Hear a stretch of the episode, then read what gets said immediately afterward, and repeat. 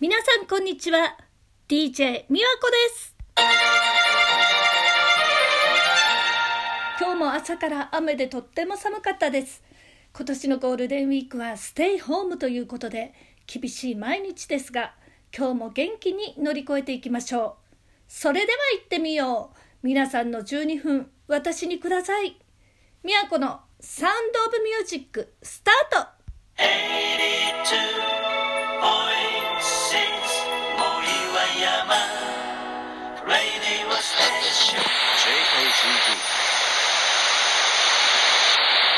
この番組は日常のトーク、音楽紹介、弾き語り、お悩み相談、皆様からの質問、お便りを紹介しています。宛先はツイッターみわこ@crazyheartまでどしどしご応募お待ちしております。では早速質問にお答えします。匿名質問箱コーナー。年齢と性別を教えてください。53歳女性です。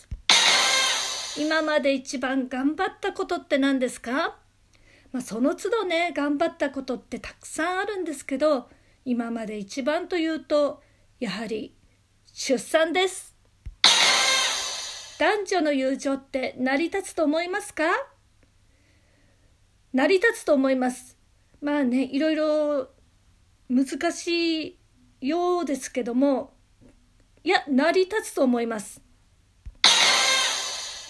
今までしてきたゲームで一番ムカついたゲームは何ですか？ムカつくことってなかなかないんですけど、悔しいっていう思いをしてるのはスーパーマリオ。魅力的になるにはどうしたらいいですか？内面を磨くことですね。心が美しくなければ、いくら外見を美しくしても魅力的ではありません。タピオカのタピって何ですか？タピとはトゥピ語で、もともとそのトゥピ語がトゥピってキャサバでんぷんのことなんですよ。でトゥピっていうそのトゥピ語が日本人向けにタピと呼びやすくしたんだと思います。 Google でも同じようなこと書いてありますよ。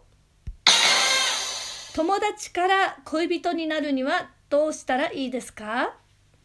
長い時間をかけてやはり対話を積み重ねていくことだと思います。その積み重ねで、相手の心が変わっていくと思います。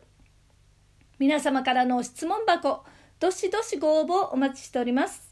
宛先はツイッターみわこ@crazyheartまで、たくさんの匿名投稿をお待ちしております。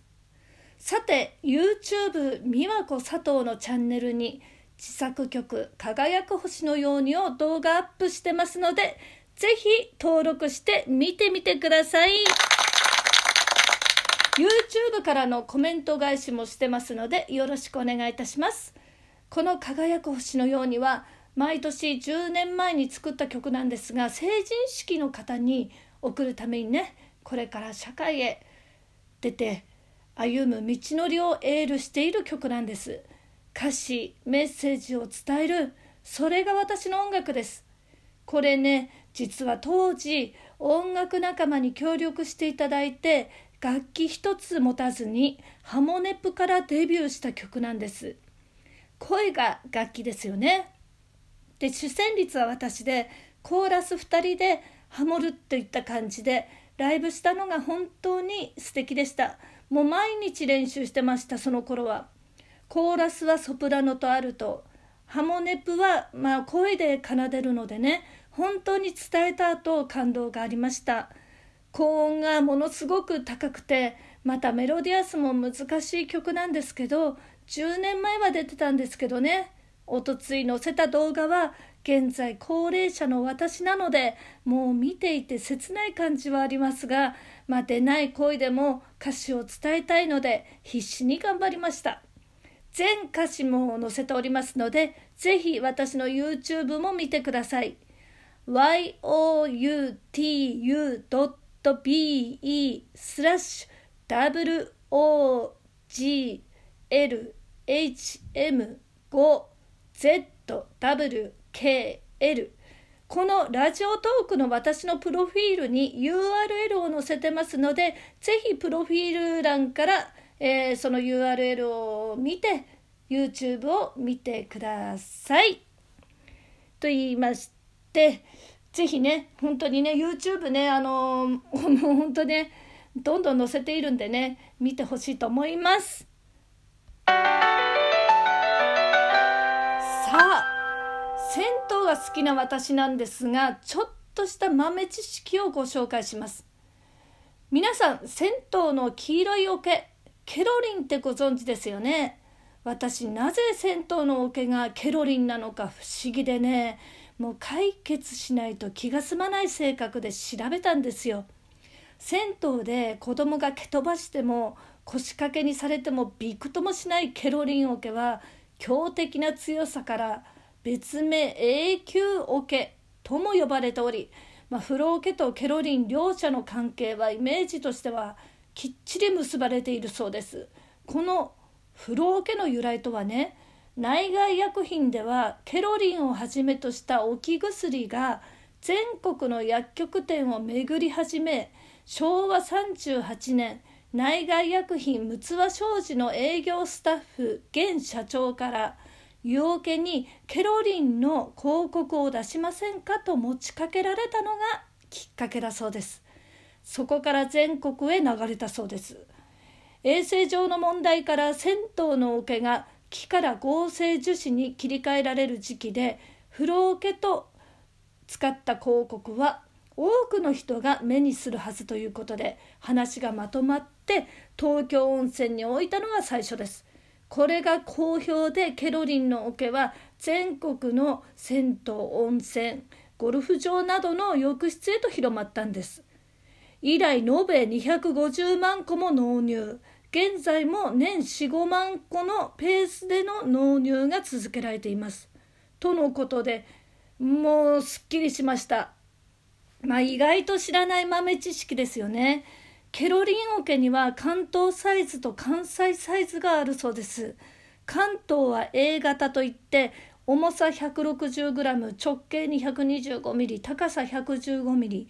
関西は B 型といって、重さ 260g、 直径 210mg、グラムじゃないね、高さ 100mm といって、ちょっとね、関東の方が大きいサイズで、関西が少し軽いんですね。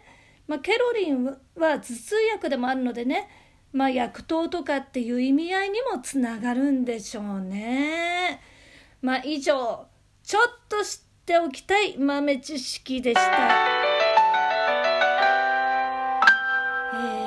木もね、小さいうちは少しの風にも揺れるでしょう。大木になればどんな嵐にも揺るがない。人間も生命力が弱ければ少しの悩みの風にも奮闘されてしまう。シャバ世界である以上、風を止めることはできない。自分が強くなる以外ない。自分が大木になればどんな大風も平気である。むしろ楽しんでいける。そういう人生、生命へと革命していけるんです。エンディングになりましたね。皆さん、毎日が苦痛であったり、コロナ以外にもね、人それぞれ、人間関係、仕事、親子、友達、病気とさまざまな悩みを持ち生きてることと思います。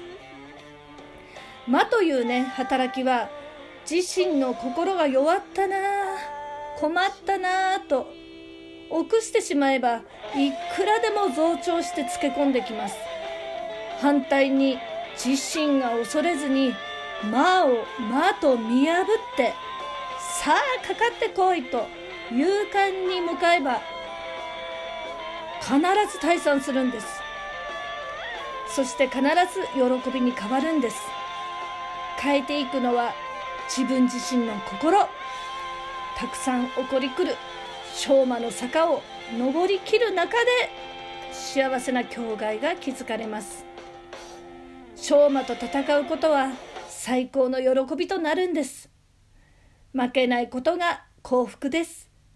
負けないことはもう勝ち進んでます。どんなことがあろうと断じて負けずに悠々と前進していきましょう。魔というのは悪魔の魔というね、災うものです。常にね、日常茶飯事、私たちの生活に、心にこう潜んでおります。